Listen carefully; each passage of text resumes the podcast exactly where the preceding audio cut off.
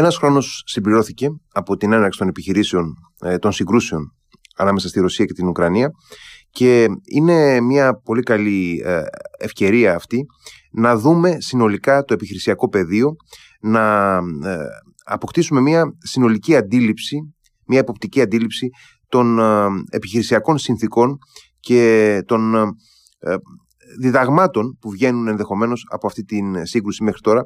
Θα μιλήσουμε απόψε για αυτό το θέμα με τον στρατηγό Εναποστρατείο Κωνσταντίνο Λουκόπουλο, ε, εκτελεστικό διευθυντή του παρατηρίου, ε, Παρατηρητηρίου Ευρωμεσογειακής Ασφάλειας και Συνεργασίας. Καλησπέρα, κύριε Λουκόπουλε. Καλησπέρα σας, κύριε Χαραλαμπίδη. Σας ευχαριστώ πάρα πολύ για την πρόσκληση. Εγώ ευχαριστώ που είστε κοντά μας ε, και μάλιστα σε μια μέρα έτσι, ε, δύσκολη μέρα πραγματικά. Δύσκολη, φορτισμένη, πολύ ε, αρνητικά. Ε, Παρ' όλα αυτά θα επιχειρήσουμε να κάνουμε αυτή τη συζήτηση. Ε, ολοκληρώθηκε λοιπόν ένας χρόνος από τότε που ξεκίνησε η ρωσική εισβολή στην Ουκρανία και θα ξεκινήσω ρωτώντας με ποιες προϋποθέσεις ξεκίνησε η Ρωσία αυτή την επιχείρηση, αυτή την ειδική ε, επιχείρηση όπως ε, την αποκαλεί το Κρεμλίνο; Ε, πρώτα απ' όλα θέλω να πω ότι ήμουν ένας από τους αναλυτές ο οποίος δεν θεωρούσε πιθανή, όχι δυνατή, πιθανή την την εισβολή η οποία δημιούργησε το πόλεμο, mm-hmm. όπως και να το θέλει να το λέει ο Πούτιν, η ειδική στρατιωτική επιχείρηση, διότι ερμήνευα ε, τον ε, Πούτιν και το Σιλοβίκη, την ομάδα δηλαδή των ε, ισχυρών ε, της Ρωσίας που κυβερνάει το κρεμλινο κάνω αυτή την εισαγωγή γιατί έχει σημασία αυτό. Θεωρούσα λοιπόν ότι επειδή είχαν, συζητήσει, είχαν αρχίσει συζητήσεις για τα θέματα ασφαλείας. Ε, είχαν συζητήσει θα μπει δεν θα μπει η Ουκρανία και ήξεραν οι Ρώσοι ότι δεν υπήρχε κύριε Χαραλαμπίδη περίπτωση από το 2008 το οποίο το έζησα εγώ ο ίδιος στην έδρα του ΝΑΤΟ τοτε Ε, στο, στο ΝΑΤΟ θεωρούσα ότι το κόστος θα ήταν πολύ μεγάλο. Ο Πούτιν στη Μόσχα δηλαδή και στο Κρεμλίνο βασιζόμενοι σε κακούς υπολογισμούς και το λέω αυτό ε, λόγω των ε, υπερεκτίμησης των δυνατοτήτων των ρωσων και υποεκτίμησης ε, των ουκρανικών δυνατοτήτων πίστευε ότι θα κάνει έναν νικηφόρο ε, σύντομο και χωρίς μεγάλο κόστος Αυτό δεν εγινε Άρα λοιπόν θέλω να σας πω ότι οι κακοί υπολογισμοί οδήγησαν το εκεί. Συν το ότι και το μεγαλύτερο, επειδή είπατε και τι διδασκόμεθα από το μεγαλύτερο είναι ότι η αποτροπή απέτυχε κύριε Χαραλαμπίδη. Δεν λειτουργήσε. Ναι, ναι, ναι. ναι, ναι, απέτυχε. Άρα λοιπόν έγινε πόλεμος διότι απέτυχε η αποτροπή. Τώρα από εκεί και πέρα φτάσαμε σε ένα σημείο, ε, έθεσε, ναι μεν είναι το επιχειρησιακό πεδίο, αλλά όλα αυτά συνδέονται με, το, με τους πολιτικούς σκοπούς του πολεμου Και γιατί το λέω αυτό, διότι ο πόλεμος, και πρέπει να το πούμε αυτό εμφατικά, είναι πολιτική υπόθεση με την έννοια ότι η πολιτική, σκοπό, η πολιτική σκοπή τίθεται από την πολιτική ηγεσία. Το πώς θα γίνει ή πώς θα υλοποιηθούν στρατιωτικά αυτοί οι πολιτικοί σκοποί είναι το αντικείμενο των στρατιωτικων νομιζω ε, είμαι σαφής. Βέβαια, βέβαια. Άρα λοιπόν, άρα θέλω να σας πω από εδώ και πέρα ότι το ότι τα τραγικά λάθη τα οποία έκαναν οι ρωσικές δυνάμεις σε επίπεδο στρατηγικό, σε επίπεδο επιχειρησιακό, σε επίπεδο τακτικό, σε επίπεδο ηγεσίας, το ότι δεν είχαν συμπληρωμένες μονάδες, το ότι μπήκαν να καταλάβουν την μεγαλύτερη χώρα της Ευρώπης πλην της Ρωσίας, Τη μεγαλύτερη χώρα της Ευρώπης με 120-130, πέστε 140 χιλιάδες ε, δυνάμεις σε τέσσερις άξονες καταστρατηγώντας όλες τις αρχές του πολέμου αυτά ήταν τα σημαντικά λάθη τα οποία τα εκμεταλλεύτηκαν κατάλληλα οι Ουκρανοί και με τη βοήθεια της Δύσης έφεραν αυτό το αποτέλεσμα. Πού βρισκόμαστε τώρα; Μετά την νίκη, μετά τις επιτυχίες που είχαν οι Ουκρανοί ε, στην περιοχή του Χαρκόβου. Ήταν όμως μια ιδιαίτερη επιχείρηση και μετά την απαγκίστρωση χωρίς την πίεση των Ουκρανικών δυνάμεων βρισκόμαστε σε ένα επιχειρησιακό τέλμα και σε ένα πολιτικό αδιέξοδο. Το λέω όλο μαζί για να ξέρουμε τι έχει γίνει μέχρι τώρα. Ε, να ξεκινήσουμε ε, κάνοντας μία ε, κατά το δυνατόν αποτύπωση των χαρακτηριστικών των δύο αντιμαχωμένων στρατών. Γιατί από τη μία είναι καταρχάς και οι δύο ε, στρατοί οργανωμένοι ε, κατά, το ανατολικό, κατά το ανατολικό ευρωπαϊκό πρότυπο το σοβιετικό αν θέλετε ε, πρότυπο που οπωσδήποτε ο, ο Ρωσικός έχει τη μεγαλύτερη παράδοση έχει την μεγαλύτερη οργάνωση και εξοικείωση με επιχειρήσεις στο σύγχρονο πεδίο. Από την άλλη βλέπουμε όμως ότι ε, υφίσταται και μία σειρά από παθογένειες ο ρωσικός στρατός και εμφανίζει και κάποια υβριδικά φαινόμενα όπως για παράδειγμα η χρήση ε, κάποιων έξω ιεραρχικών μονάδων, ε, κάποιων ε, μονάδων σαν τους Βάγνερ και τους μισθοφόρους του Καντήροφ κλπ. Ναι, ναι. Και από την άλλη έχουμε τον Ουκρανικό, ο οποίος επίσης προέρχεται από την παράδοση του Σοβιετικού στρατού, γιατί φαντάζομαι και οι αξιωματικοί του με, αυτές τις, με τις ίδιες αρχές έχουν εκπαιδευτεί. Βρίσκεται όμως σε μια φάση νατοποίησης κατά κάποιο τρόπο, βρίσκεται δηλαδή τουλάχιστον και από πλευράς εξοπλισμού σε έναν βαθμό και από πλευράς εκπαίδευσης σε μια φάση και εκείνος ε, ε, υβριδική, ε, θα έλεγε κανείς, καθώς δέχεται έντονες επιρροές από τους δυτικούς στρατούς. Έτσι δεν είναι; Πρώτα απ' όλα να πάω, προς να πάω στον ουκρανικο στρατο Ε, οφείλω να πω ότι έχω βρεθεί έξι φορές στο Κίεβο διδάσκοντας στη Σχολή Εθνικής Άμυνας και στη Διπλωματική Ακαδημία ε, της ουκρανιας ε, στο ΝΑΤΟ. Ε, βέβαια έχουν περάσει πολλά χρόνια, αλλά τουλάχιστον πήρα μία εικόνα. Ναι μεν οι, οι Ουκρανοί ε, προέρχονται και είχε μπει μέσα στο DNA τους η σοβιετική φιλοσοφία επιχειρήσεων, αυτή είναι Αλλά είχαν ξεκινήσει πολύ νωρίς να απορροφούν κάποιες από τις λεγόμενες δυτικές τακτικές ή επιχειρησιακά δόγματα. Αυτό είναι μια πραγματικότητα. Ιδιαίτερα μετά το 2014 όταν η Ρωσία προσήρθησε την Ουκρανία και τι άλλο έκανε, ε, πυροδότησε και ενίσχυσε τους αποσχιστές του Ντονμπάς για ε, ε, να μπορέσουν να αυτονομηθούν. Βέβαια καταλήξαμε εκεί στις λεγόμενες συμφωνίες του Μίσκ μετά. Κλείνω την παρένθεση. Θέλω να πω όμως ότι ε, ο πόλεμος κατ' ουσίαν άρχισε τότε. Το 2014, ναι, ναι, με την εισβολή στην Κρυμαία, ναι. Κατ' ουσίαν. Στην, στην Κρυμαία ε, είναι ένα λίγο οξύμορο. Ξέρετε ότι δεν έγινε καμία στρατηγική ουσιαστική. Ε, οφείλω να το πω εδώ. Δηλαδή, ε, όλα γίνανε de facto, βέβαια πρέπει να πούμε ότι η Κρυμαία στο 90% κατοικείται από Ρώσους και δόθηκε στην Ουκρανία ε, το 1954 επί Σοβιετικής Ένωσης από τον Κρουτσόφ ε, ενώ ήταν μέρος της επικράτειας της ε, Ρωσίας. Πρέπει να τα λέμε για να ε, γνωρίζουμε ακριβώς πώς είναι. Βέβαια, μετά το 1991 όταν ανεξαρτοποιήθηκε και επειδή είχαμε και τη συμφωνία του Ελσίνκη και τη συμφωνία ε, τη Χάρτα των Παρισίων και κυρίως για τα σύνορα που εγγυήθηκαν με το μνημόνιο της Βουδαπέστης ε, Αγγλία, ε, Μεγάλη Βρετανία, Αμερική, ε, Ρωσία ε, θέλω να πω ότι είναι αναγνωρισμένα σύνορα. Δεν είχε σημασία ότι ήταν mm-hmm. πλειονότητα η ρωσική κοινότητα. Αναγνωρισμένα και μάλιστα υπό την εγγύηση και της Ρωσίας. Ε, ναι, θα το πούμε μάλλον, προσέξτε τι γίνεται στο διεθνές επίπεδο. Ήταν οι λεγόμενες ασφα... Ε, διαβεβαιώσεις ασφαλείας. Δεν, ήταν, δεν τις λέγανε ήταν security assurances. Ε, θέλω να σας πω που δεν είναι, είναι πιο χαλαρό από το guarantees ναι, ναι. Ε, στη διεθνή ορολογία. Άρα λοιπόν, γιατί το λέω αυτό, διότι μιλάμε για αναγνωρισμένα σύνορα. Δεν είναι δυνατόν, δηλαδή, μια ισχυρή δύναμη η οποία έχει γι' αυτό την οποία, ε, ε, επειδή υπήρχαν ε, όντως βάσιμες και δικαιολογημένες ε, και θα το κλείσω όμως εδώ ε, ανησυχίες ασφαλείας της ε, Ρωσίας αυτές δεν τις συζητάω από το πρωί της 24 Φεβρουαρίου όταν αποφάσισε να τα επιλύσει με την κρίση στρατιωτικής βίας. Και νομίζω όλοι πρέπει να καταλήξουμε εκεί.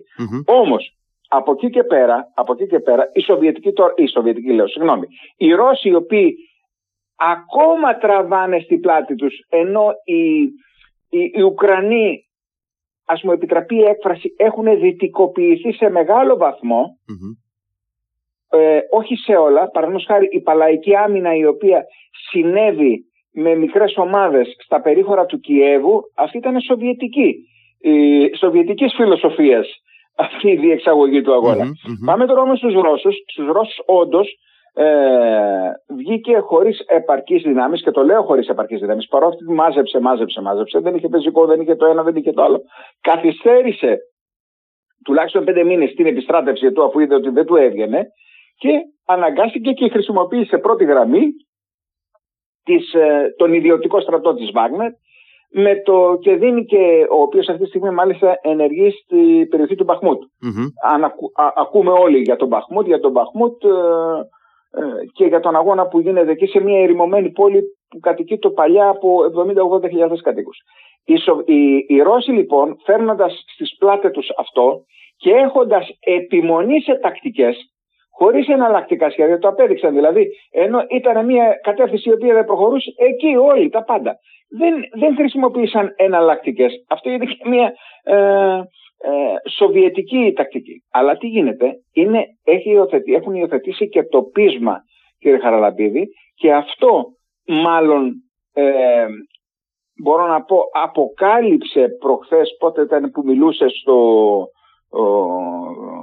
στο κοινοβούλιο ο, ο πουτιν που μίλησε και ε, δηλαδή δεν πάω να έχω εγώ όσες απώλειες ε, κάποια στιγμή θα νικήσω. Αυτό είναι το οποίο ε, μπορούμε να πούμε ότι αποκομίσαμε από αυτόν. Είναι, αν, αν, μου επιτρέπετε, αν μου επιτρέπετε Μια, μια παρεμβολή, ε, έχω την εντύπωση ότι είναι βαθιά ριζωμένο από την Σοβιετική εποχή, αν όχι και από την Τζαρική εποχή στη Ρωσική στρατηγική αντίληψη, ε, μια αίσθηση ας πούμε αδιαφορίας για τις απώλειες. Δηλαδή, ε, επειδή φυσικά είναι και μια πολύ άνθρωποι χώρα, παραδοσιακά η Ρωσία, ε, και στρατολογία από διάφορες περιοχές ε, στρατιώτες, περιοχές οι οποίες είναι και αρκετά απομακρυσμένες από τα μεγάλα αστικά κέντρα, είχε και στο δεύτερο παγκόσμιο πόλεμο είχε μια έτσι, στρατηγική αδιαφορία για τις απώλειες, νομίζω. Όχι, είναι πολύ σωστά το θίγεται αυτό το θέμα και μάλιστα επειδή υπήρχε σε ποσότητα έλεγε ο Στάλιν ότι η ποσότητα έχει τη δική της ποιότητα. ναι, ναι. Γι' αυτό και όλα στο δόγμα των Σοβιετικών, το οποίο το χρησιμοποιούν, αλλά ήταν λάθος εδώ με αυτές τις δυνάμεις που το έκανε, δηλαδή η εισβολή σε τέσσερις άξονες. Δεν μπόρεσε δηλαδή να, να δώσει αλλά τέσσερις άξονες και διέσπασε υπερβολικά, διέσπασε υπερβολικά τις δυνάμεις δηλαδή. αυτό είναι, με αποτέλεσμα δεν είχε δυνατότητα να ε, επιφέρει την αποφασιστική νίκη, να συγκεντρώσει δηλαδή ε, συντριπτική μαχητική ισχύ για να φέρει. Ίσως γιατί του είχαν πει ότι οι Ουκρανοί, ίσως αυτό να γινόταν σε κάποιες περιοχές όπως τη Χερσόνα, ίσως στη Μαριούπολη, κάπου αλλού, θα σας υποδεχόντουσαν, έτσι του μπορεί να του είχαν πει ε, ο Σεργέη Σορότκιν ή κάποιοι άλλοι εκεί των υπηρεσιών, θα σε υποδεχθούν με άνθη. Έλατε όμως που δεν έγινε Ε, και θα μπορούσαμε να πούμε ότι ε, οι Ουκρανοί πέτυχαν τουλάχιστον στα πρώτα στάδια ε, να εμφανίσουν μία ε, αρκετή ανθεκτικότητα. Δηλαδή εκεί που περίμενε κανείς ότι πολύ γρήγορα μέσα στα πρώτα 24 ώρα θα καταρρεύσει η Ουκρανική άμυνα έδειξε ότι αντέχει ε, και ε, μάλιστα είχε δοθεί και η, εντύπωση διεθνώς ότι καταραίει από ώρα σε ώρα η Ουκρανία και μετά από τα πρώτα 24 ώρα είδαμε όλοι ότι όχι απλά δεν καταραίει αλλά καταφέρνει και ανταπόδιδει τα χτυπήματα. Από εκεί και μετά όμως ποια ήταν ποια ήταν τα σημεία που ουσιαστικά επέτρεψαν στους Ουκρανούς να επανέλθουν ε, στο πεδίο των επιχειρήσεων, δηλαδή να, να προχωρήσουν σε αντεπιθέσεις; Ε, δεν θα, το, θα σας πω, δεν θα το έλεγα αντεπιθέσεις, αλλά θα σας εξηγήσω Οι, οι Ουκρανοί με πολύ καλές πληροφορίες οι οποίες ε, δίνονται από τους ε, Αμερικανούς και τους Βρετανούς σε δεύτερο χρόνο. Δεν θα σας πω εγώ τώρα όλο το πλάνο, είναι τρεις οι φάσεις. Είναι η πρώτη εισβολή, είναι η δεύτερη το, το, το τέλμα το οποίο έγινε ε, ε, περί το Κίεβο, η αναγκαστική ε, απαγκίστρωση και σύμπτυξη των δυνάμεων στην Ουκρανία και ε, η συνέχιση των επιχειρήσεων στο λεγόμενο Ανατολικό μέτωπο στην Ανατολική Ουκρανία ή στον Ντόνμπας όπως το λέμε Οι Ουκρανοί αυτή τη στιγμή είχαν πάρει τα σωστά μέρη, αυτά που χρειαζόντουσαν τότε και ήταν αντιαρματικά όπλα, ήταν αντιαεροπορικά όπλα. Αυτή τη στιγμή δεν μπόρεσαν επίσης από λάθος μεγάλο τραγικό ε, να σταθεροποιηθούν σε ένα αεροδρόμιο στον Κόστο Μέλ που είναι δίπλα, λέγεται και Αντόνοφ αυτό, δίπλα στο Κίεβο, mm-hmm. ούτως ώστε να μπορέσουν να κατεβούν τα αεροπλάνα τα Αντόνοφ και να φέρουν ε, νέο προσωπικό, εκεί έχασαν την δεύτερη μέρα, την τρίτη μέρα τη μάχη του Κιέβου. Από εκεί και πέρα θεώρησαν οι Ρώσοι ότι θα μπορούσαν απλά και να το περισφίξουν, γιατί τώρα με 60-70 χιλιάδες, μια πόλη 4 εκατομμυρίων, είναι αστείο να θεωρηθεί ότι μπορεί να καταληφθεί. Απλούστατα πίστευαν αυτό και με κάποιους άλλους πράκτορες και δολιοθωρείς μέσα ότι θα φέραν, επέφεραν το χάος. Δεν έγιναν όλα αυτά. Ε, με πληροφορίες και επί διατάξεως των δυνάμεων. Θυμάστε τώρα, κάνω μια παρένθεση, τη μεγάλη τη φάλαγγα των 60 χιλιόμετρων που ήταν κολλημένη επί πόσες 10 μέρες και τη χτυπήσανε με drones κτλ. Τι θέλω να σας πω. Από εκεί και πέρα λοιπόν οι Ουκρανοί εκμεταλλεύτηκαν και με τη βοήθεια της Δύσης πλήρως τα σημαντικά επιχειρησιακά και τακτικά λάθη των Ρώσων. Επίσης ένα άλλο βίντεο, ε, αν το θυμάμαι, δεν, έχω, δεν ξέρω αν έχουμε κάποιο χρόνο για να σας το πω. Έχουμε, ένα έχουμε, έχουμε χρόνο. Έχουμε το, χρόνο. Ναι, ναι, το οποίο κυκλοφορεί αν θυμάστε, μπήκανε σε ένα χωριό, σε μια μικρή πόλη, 14 αρματα και λέω εγώ τώρα, επειδή μάλλον μπορεί να το ξέρετε, προέρχομαι και τα τεθρακισμένα. Βεβαίως το ξέρω. Και λέω εγώ, αυτός ο διοικητής της ύλης εκεί, δηλαδή, ε, εγκλημάτισε κατά των ανδρών του πρώτα απ' όλα, ο Ρώσος. Ναι, ναι. Κινήθηκε, γιατί φαίνεται το βίντεο, κινήθηκε χωρίς να έχει εξασφαλίσει με πεζικό, ίσως δεν είχε εκεί είναι το λάθος, ίσως δεν είχε τις προσβάσεις με αποτέλεσμα ακριβώς πολύ σωστά χτυπήσανε το πρώτο και το τελευταίο, τους εγκλωβίσανε μέσα και τους τσάκισαν. Θέλω να πω ότι όλα αυτά ε, επέφεραν με την έννοια ότι αναγκάσαν τον εχθρό να συμπτυχθεί πίσω στην Ουκρανία, επέφεραν τη νίκη στους Ουκρανούς. Τώρα για τις αντεπιθέσεις που είπατε, θέλω να σας πω κάτι. Εκτελέστηκε μια επίθεση ουσιαστικά στην περιοχή του Χαρκόβου όπου εκεί είχαν αφήσει πολύ λίγες δυνάμεις οι, οι ρωσοι Αποκάλυψαν πλήρως την, ε, ε, την διάταξη οι δορυφορικές φωτογραφίες και όλες οι αναλύσεις που ήρθαν από την Αμερική ε, με ελαφριές δυνάμεις επειδή ήταν εδασόδες στο έδαφος περάσανε στην αντίπερη, αντίπερα όχθη του ποταμού και επήλθε αυτό. Δηλαδή κατέρευσε σαν χαρτινός πύργος η όλη διάταξη έστω των λίγων αυτών δυνάμεων. Προσέξτε όμως τι γίνεται εδώ. Οι Ουκρανοί, αυτό το οποίο συχνά πυκνά και επειδή ανταλλάσσουμε και απόψεις ε, και στα κοινωνικά δίκτυα και ίσως παρακολουθείτε και την αρθογραφία μου. Οι, οι, οι Ουκρανοί δεν είχαν την απαραίτητη εφεδρεία για να κάνουν εκμετάλλευση αυτής της επιτυχίας και να προσβάλλουν τον Ντόνμπα από βορρά. Αυτό είναι το οποίο φωνάζω τώρα ότι με όλες τις δυνάμεις εμπεπλεγμένες, πρώτα απ' όλα να πούμε, χωρίς τη βοήθεια της Δύσης δεν θα υπήρχε Ουκρανία, σας το λέω έτσι ξεκάθαρα. Αυτή είναι η πραγματικότητα. Βέβαια, οι Ουκρανοί με μεγάλη επινοητικότητα, με πείσμα, με αφοσίωση στο σκοπό, κάνανε αυτό που κάνανε. Αλλά αυτή είναι η πραγματικότητα. Δεν μπορούσαν να κάνουν κάτι άλλο χωρίς αυτά τα όπλα που δόθηκαν μέχρι τώρα. Για να κάνει όμως να συνεχίσουν ή να δημιουργήσουν συνθήκες επιθετικής επιστροφής και το λέω, είναι όρος τακτικής, αλλά το λέω αυτό για να καταλάβουμε, δηλαδή μια στρατηγική αντιπέθεση, πρέπει να συγκροτηθεί μια δύναμη τουλάχιστον 10 με 15 ταξιαρχιών. Δεν το λέω εγώ μόνο. Το λέει ο, Ζαλούς, ο Βαλερή Ζαλούσνη που είναι ο αρχιστράτηγος των Ουκρανικών δυνάμεων. Που σημαίνει 500 και πλέον άρματα. Ούτε με τα 90-100 άρματα που θα τους δώσουν μάχες τώρα μπορεί να γίνει αυτό και κυρίως με το απαραίτητο προσωπικό. Γιατί απώλειες, έχει όπως έχει παρουσιαστεί, απώλειες δεν έχουν μόνο οι Ρώσοι. Όχι, ασφαλώς. Σημαντικές απώλειες έχουν και οι Ουκρανοί. Και μάλιστα τις ξέφυγε της Ούρσου Λαφόν Ντελάιεν και μίλησε για 100.000. Και μάλιστα παρεξηγήθηκε ο, ο Ζελένσκι.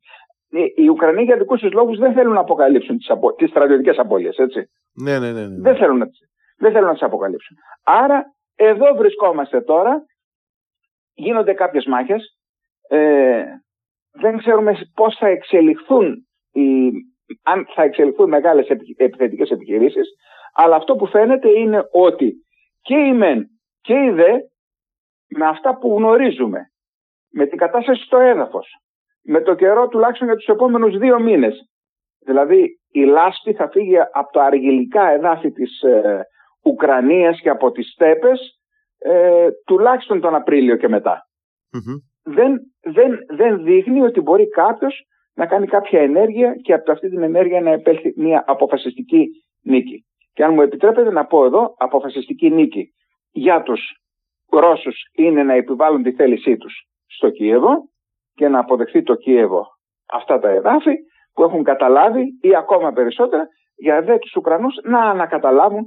τουλάχιστον αυτά που, που ε, από τις 24 Φεβρουαρίου και μετά τα εδάφη τα οποία κατέχουν οι Ρώσοι. Ε, είναι, είστε, είστε πολύ σαφείς, είστε πολύ σαφείς και ξεκάθαρος ε, και νομίζω ότι αποκτούμε μια ε, διαυγή εικόνα για την ε, κατάσταση στο πεδίο. από τον Απρίλιο-Μάιο και μετά, ενδεχομένως που θα έχει ίσως πυκνώσει και το έστω αυτό το υπαρκτό τότε αρματικό δυναμικό της Ουκρανίας υπάρχει δυνατότητα για μια μικρότερης, εν πάση περιπτώσει, κλίμακας, αλλά ίσως ε, στοχευμένης ε, επιθετικής ενέργειας; Θα σας πω, ε, αναντήρητα η, η στρατιωτική ισχύ των Ουκρανικών δυνάμεων θα ενισχυθεί. Πότε όμως θα φωνά αυτά τα αρματα Αυτό είναι το θέμα. Ε, και πώς θα, θα ενταχθούν επιχειρησιακά μέσα στις μονάδες; Χρειάζονται εκπαίδευση. Ατομική, συλλογική, τακτική, τεχνική εκπαίδευση. Ε, χρειάζονται ασκήσεις για να γίνει το άρμα ένα με το πλήρωμα. Σαν αρματιστής εμείς, ε, σαν, ε, σαν αρματιστές εμείς λέμε ότι ποιο είναι το καλύτερο άρμα όταν ρωτάμε και ε, το έλεγα και στους μαθητές μου. Έλεγαν το ΑΒΕ, το ΤΑΛΒΕ, το Β, ποιο ήταν τότε. Το καλύτερο άρμα είναι αυτό το οποίο έχει το καλύτερο πλήρωμα. Δηλαδή τι σημαίνει αυτό; Πλήρως εκπαιδευμένο, πλήρως συντηρημένο και κυρίως ε, αυτό να έχει πλήρη αυτοπεποίθηση το τι κάνει. Τώρα, εάν θα φτάσουμε σε ένα νούμερο, αμφιβάλλω δηλαδή αν θα γίνει με τους αριθμούς αυτούς, στα 90-100 άρματα ε, σημαίνει ότι περίπου έχουμε τρεις, τρισήμιση επιλαχίες αρμάτων με την ε, δομή που έχει ο Ουκρανικός στρατός. Ναι, ναι. Των 30 τόσο 31, αρμάτων. 31 αρμάτων, αν θυμάμαι. Ναι, ναι. Με τη δομή την οποία έχει. Όμως, ε, από εκεί και πέρα θα πρέπει να αναπτυχθεί βάση συντηρήσεως ανταλλακτικά, δηλαδή άλλα ανταλλακτικά για τα 14 Challenger, άλλα για τα Leopard, άλλα για, για τα Abrams. Υπάρχουν μεγάλα προβλήματα. Όντως λοιπόν για να μην μακρηγορήσω, θα, όταν θα ενταχθούν και αφού συμπληρώσει, ε, συμπληρωθεί ένα εύλογο χρονικό διάστημα, μπορεί να είναι έξι, μπορεί να είναι εννέα μήνες. Εκτός, προσέξτε, εκτός και αν έρθει έτοιμο το άρμα με το πλήρωμά του μισθοφορικό. Αυτό είναι μια άλλη υπόθεση. Θέτω και αυτό το θέμα, έτσι. Ε, δεν είναι όμως δυνατά αυτά για να μπορέσουν όπως το είπαμε, σε ένα μέτωπο περίπου χιλίων χιλιόμετρων να κάνουν κάτι σημαντικό. Για τοπικές αντιπιθέσεις, σε περίπτωση που κάνουν εισχωρήσεις οι Ρώσοι, βεβαίως, αλλά όχι αυτό για το οποίο μιλάνε. Και τέλος, έχει σημασία αυτό που θα σας πω, δεν το λέω εγώ ότι ο Ουκρανικός στρατός δεν έχει, δεν έχει δυνατότητες, τουλάχιστον για το 2023, για αυτό που σας είπα, επιθετική επιστροφή και εκδίωξη των Ρώσων στη γραμμή τουλάχιστον που ήταν το, ε, το βράδυ της 23 Φεβρουαρίου, 23 Φεβρουαρίου του 2022 το λέει ο, ο αρχηγός ΙΕΘΑ του Αμερικανικού Επιτελείου, στρατηγός Μάρκ Ναι, το έχω υπόψη μου αυτό ακριβώς. Ε, από την άλλη μεριά, οι Ρώσοι τι δυνατότητες έχουν να επιτύχουν ε, μέσω ε, μεγαλύτερης επιστράτευσης, μέσω συγκέντρωσης περισσότερου πολεμικού υλικού, γιατί βλέπουμε ότι ε, αποτείνονται στο Ιράν, για παράδειγμα, ακόμα και στη Βόρεια Κορέα ή στην Κίνα τώρα για κάποια οπλικά συστήματα, ε, κάτι το οποίο φανερώνει ότι έχουν σοβαρά, ότι έχουν δομικά προβλήματα ανανέωσης του, του οπλικού δυναμικού τους. Εν πάση περιπτώσει, πότε, ε, υπό ποιες προϋποθέσεις θα μπορούσε η Ρωσία να αλλάξει ε, το, το πρόσωπο της μέχρι τώρα επίδοσής της και να, να προχωρήσει σε μια αποφασιστική επιχείρηση; Ε, ενισχύεται. Πρώτα απ' όλα να πούμε ότι η, έχει αποδώσει γύρω στις 300.000 ε, στρατιωτικό προσωπικό η μερική επιστράτευση που ξεκίνησε κάπου το Σεπτέμβριο, έτσι. Ήταν ε, πριν. Αν θυμάστε σας είπα προηγουμένως ότι αυτή καθυστέρησε πέντε μήνες. Ε, σε τι βαθμό εκπαιδεύονται, ε, σε τι βαθμό ε, εντάσσονται αυτοί οι επίστρατοι δεν μπορούμε να το ξέρουμε. Πέρα όμως από τις ε, αναμφίλεκτα πολλές δυνατότητες σε προσωπικό και μέσα τα οποία έχουν, να φανταστείτε ότι τα άρματα, τα αρμάτα, τα, τα 14 δεν τα έχουν χρησιμοποιήσει καθόλου.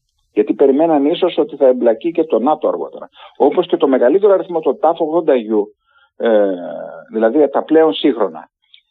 Πυρομαχικά έχουν έλλειψη, όπως έχουν έλλειψη πυρομαχικών, όπως ξέρετε και οι ουκρανοι εγώ θα σας έλεγα περισσότερο σε τι βαθμό διδάχθηκαν από τα λάθη τους οι Ρώσοι για να μπορέσουν ε, να εκτελέσουν, να σχεδιάσουν και να εκτελέσουν, σχεδιάζουν ωραία. Αλλά η εκτέλεση είναι το θέμα. Ναι, είναι καθοριστικό αυτό, ναι. να Γιατί λέμε ότι αυτή τη στιγμή ε, ξέρετε, πέφτει η πρώτη του φεκιά, το λέγαμε πάντα, ε, πάει να ισχύει σχέδιο. Αλλά το θέμα είναι να έχεις ευκαμψία να προσαρμόσεις τα σχέδια σου. Αυτό δεν μας το έδειξαν. Άρα λοιπόν αυτά τα λάθη έχουν, έχουν γίνει παθήματα, μαθήματα για τους Ρώσου. Αυτό θα έλεγα περισσότερο. Δυνατότητες έχουν. Το θέμα είναι αν κρυθεί σκόπιμο να προχωρήσουν. Οι περισσότεροι δυτικοί αναλυτές και μάλιστα Βρετανοί θεωρούν ότι όταν θα το επιτρέψει το έδαφος θα εκτοξεύσουν μεγάλη επίθεση οι Ρώσοι. Ε, όταν όμως ε, προχωρούν 500 ε, μέτρα κάθε μέρα ε, στο, στο μέτωπο του Μπαχμούτ, ξέρετε τα λέω και για τον ένα, τα λέω και για τον άλλον, με κάνει να αμφιβάλλω προς αυτό. Κυρίως όμως οι Ρώσοι στρατηγοί έδειξαν ότι δεν έχουν τη φαντασία, δεν έχουν την ευκαμψία και κυρίως έχουν κάποιες αιμονές με τα σχέδια έστω και αν δεν προχωράνε. Υπ' αυτή την έννοια εγώ θεωρώ ότι προσωπικά δηλαδή και ανταλλάσσουμε απόψεις, να ξέρετε και σε διεθνές επίπεδο. Είμαι σε μια ομαδα που ανταλλάσσουμε απόψεις με πρωταγωνού Αμερικάνους, Ισραηλινούς ε, και, και τρεις Γερμανούς. Ε, και κάθε εβδομάδα το, το συζητάμε. Ε, έχουν τις δυνατότητες, δεν ξέρουμε όμως εάν κρυθεί υπόψη, αν κρυθεί υπόψη, συγγνώμη, ναι. αν κρυθεί υπόψη να ε, συγγνώμη, κρυθεί σκόπιμο, κρυθεί σκόπιμο όντως να εκτελέσουν. Διότι αυτή τη στιγμή μην ξεχνάμε ότι οι Ρώσοι κατέχουν το 20% της ε, ε, Ουκρανικής επικράτειας και μάλιστα ε, έχουν συνδέσει χερσαία την Κρυμαία με τη Μελιτούπολη, την Μαριούπολη και τον Ντόνμπας με τη ρωσια Δηλαδή δεν πάνε μόνο από τη γέφυρα του Κέρτς. Ναι, ναι, ναι. Ή, βέβαια, ισχύει αυτό βεβαίως. Έχουν, ε, παρότι, παρότι αποσύρθηκαν από τη Χερσόνα, διατηρούν ε, ένα σαφές ε, ε, και αρκετά εκτεταμένο κομμάτι ε, από, τη, από την Κρυμαία εκεί πάνω. Επειδή είπατε κάτι, η, Χερσόνα, η απαγκίστρωση που έγινε, χωρίς η πίεση βέβαια του εχθρού, 25.000 στρατευμάτων ρωσικών από τη Χερσόνα, ε, εντεύθεν δηλαδή ανατολικά του Δνήπρου, ήταν η μόνη πλήρως επιτυχημένη επιχείρηση των Ρώσων. Το λέω και λίγο ειρωνικά, Ναι, ναι, ναι, ναι, ναι, ναι, ναι το, το κατάλαβα. Ε, και να πάμε λίγο κλείνοντας και στον ε, αφανή εταίρο αυτής της ε, σύγκρουσης και εννοώ τη Δύση, εννοώ το ΝΑΤΟ, που ε, αφενός φάνηκε ότι έχει τα ανακλαστικά ε, σε επίπεδο υποστήριξης τουλάχιστον σε ένα σημαντικό βαθμό γιατί κράτησε την Ουκρανία ζωντανή εμοδοτώντας την άμεσα και σταθερά και κλιμακούμενα θα λέγει κανείς με οπλισμό και με εφόδια. Αλλά αναρωτιέμαι για διάφορες επίσης προβληματικές πτυχές αυτής της ε, κατάστασης του ΝΑΤΟ γιατί βλέπουμε ότι υπάρχει έλλειψη οπλισμού στις ίδιες τις χώρες του ΝΑΤΟ ε, ε, από το τέλος του ψυχρού πολέμου και μετά φαίνεται ότι πολλοί είχαν επαναπαυτεί και δεν έκαναν τις απαραίτητες δαπάνες και τις απαραίτητες επενδύσεις στον χώρο της άμυνας ε, και τώρα βλέπουμε ότι σε ένα βαθμό ενδεχομένως και ο βασιλιάς σε παρένθεση χώρες του ΝΑΤΟ είναι γυμνός. Δεν θα μπορούσα να το πείτε καλύτερα και θα σας πω γιατί. Επί τρία χρόνια στις Βρυξέλλες, με νατοϊκό καπέλο, mm-hmm. ήμουν ο συντονιστής της ε, αμυντικής σχεδιάσεως του ΝΑΤΟ. Οπότε, εκεί βλέπαμε τι έχει. Παρόλο ότι το δόγμα, ε, ένα από τα τρία ε, βασικά καθήκοντα ήταν η άμυνα, ε, το ΝΑΤΟ είχε ξεχαστεί. Είχε προσαρμόσει τις δομές του και τις δυνατότητές του για επιχειρήσεις υποστήριξης ειρήνης και αντιμετώπισης Αυτό είναι το ένα το κομμάτι. Με, Παρ' όλα αυτά μετά το 2014 δεν αναπροσαρμόστηκαν ούτε τα αποθέματα, ούτε τα ε, εφόδια, ούτε να δημιουργήσουν κάποιο... Γιατί λέω το 2014, γιατί από το 2014 και μετά έδειξε ότι η Ρωσία ε, επιχειρεί να ανατρέψει αυτό το Σάκλους Βο, να ανατρέψει ε, την ε, ευρωατλαντική αρχιτεκτονική ασφαλείας η οποία δομήθηκε μετά το τέλος του ψυχρού πολέμου. Αργήσανε λοιπόν να πάρουν μπροστά με αποτέλεσμα και τα ε, ε, αποθέματα θεάτρου επιχειρήσεων είναι πολύ χαμηλά με αποτέλεσμα αυτή τη στιγμή να μην έχουν να δώσουν πυρομαχικά 155 χιλιοστόνα έτσι. Και μάλιστα συζητούσα κάπου σήμερα με, την, με τα ελληνικά αμυντικά συστήματα, εάν είχε τέτοια δυνατότητα και η Ελλάδα και αυτό θα μπορούσαν να γίνουν ε, πάντοτε και να δώσει και στην ελληνική βιομηχανία πολλή δουλειά. Ε, ένα είναι αυτό και δεύτερον συνεχίσανε μετά το 2014 πάλι στο ίδιο μοτίβο. Πραγματικά δηλαδή. Με αποτέλεσμα φτάσαν σήμερα να ψάχνονται και ε, να μην ε, μπορούν να δώσουν αυτά τα οποία ζητούν. Το θέμα είναι όμως υπάρχει και κάτι άλλο κύριε Χαραλαμπίδη. Το ΝΑΤΟ θέλει να βοηθήσει τόσο όσο. Δηλαδή τόσο που να μην χάσει η Ουκρανία αλλά όχι τόσο που να δημιουργηθούν συνθήκες κλιμάκωσης και να το εμπλέξει το ίδιο. Αυτή είναι η πραγματικότητα. Αυτή είναι η πραγματικότητα. Ε, το έχουμε δει και έχει και τους ε, μηχανισμούς πέρα από την ε, ρητορική. Οπότε ε, θα έλεγα εγώ ότι θα ήταν πολύ καλύτερο η Δύση να σταθεί πολύ πιο έντιμα απέναντι στην Ουκρανία. Διότι έχει δημιουργηθεί εντύπωση στην Ουκρανία και κάθε τόσο ο Ποντιόλιακ, ο θεωρούμενος σκληροπυρηνικό, αλλά πολλές φορές μιλάει και πολύ πιο γρήγορα και πολύ πιο βιαστικά από τον πρόεδρο, λες και είναι αυτός ο πρόεδρος, να επιζητείται διαρκώς η εμπλοκή του ΝΑΤΟ. Αν θυμάστε με, τα, με τους λάθος, ε, με την πρόσθεση ε, των πυράβλων S-300 της ε, Ουκρανικής αεράμινας στην ε, Πολωνία, το θυμάστε αυτό έτσι, ναι, ναι. Εκεί, εκεί, εκεί δηλαδή αμέσως μόλις έπεσαν ξεσηκώθηκε όλο το Κίεβο και έλεγε εμπλοκή του ΝΑΤΟ τώρα, εμπλοκή. Βέβαια οι, οι Αμερικάνοι με τους δορυφόρους και το σύστημα ε, ασπίδα, αντιπυραυλική ασπίδα ξέραν από πού ήρθαν και γι' αυτό κιόλας ε, επιτρέψαμε την έκφραση δεν τσίμπησαν Και ε, ε, απέδειξαν ότι έχουν και υπόγειους διάβλους που συνομιλούν με τους ε, Ρώσους. Για να λέμε τα πράγματα όπως Ε, κύριε Λουκόπουλο, ευχαριστώ πάρα πολύ για τη συζήτηση. Ε, Εγώ σας ευχαριστώ για τη τιμή που μου κάνετε να με προσκαλέσατε. Να είστε καλά, καλό βράδυ εύχομαι. Καλό βράδυ, γεια σας. Γεια σας.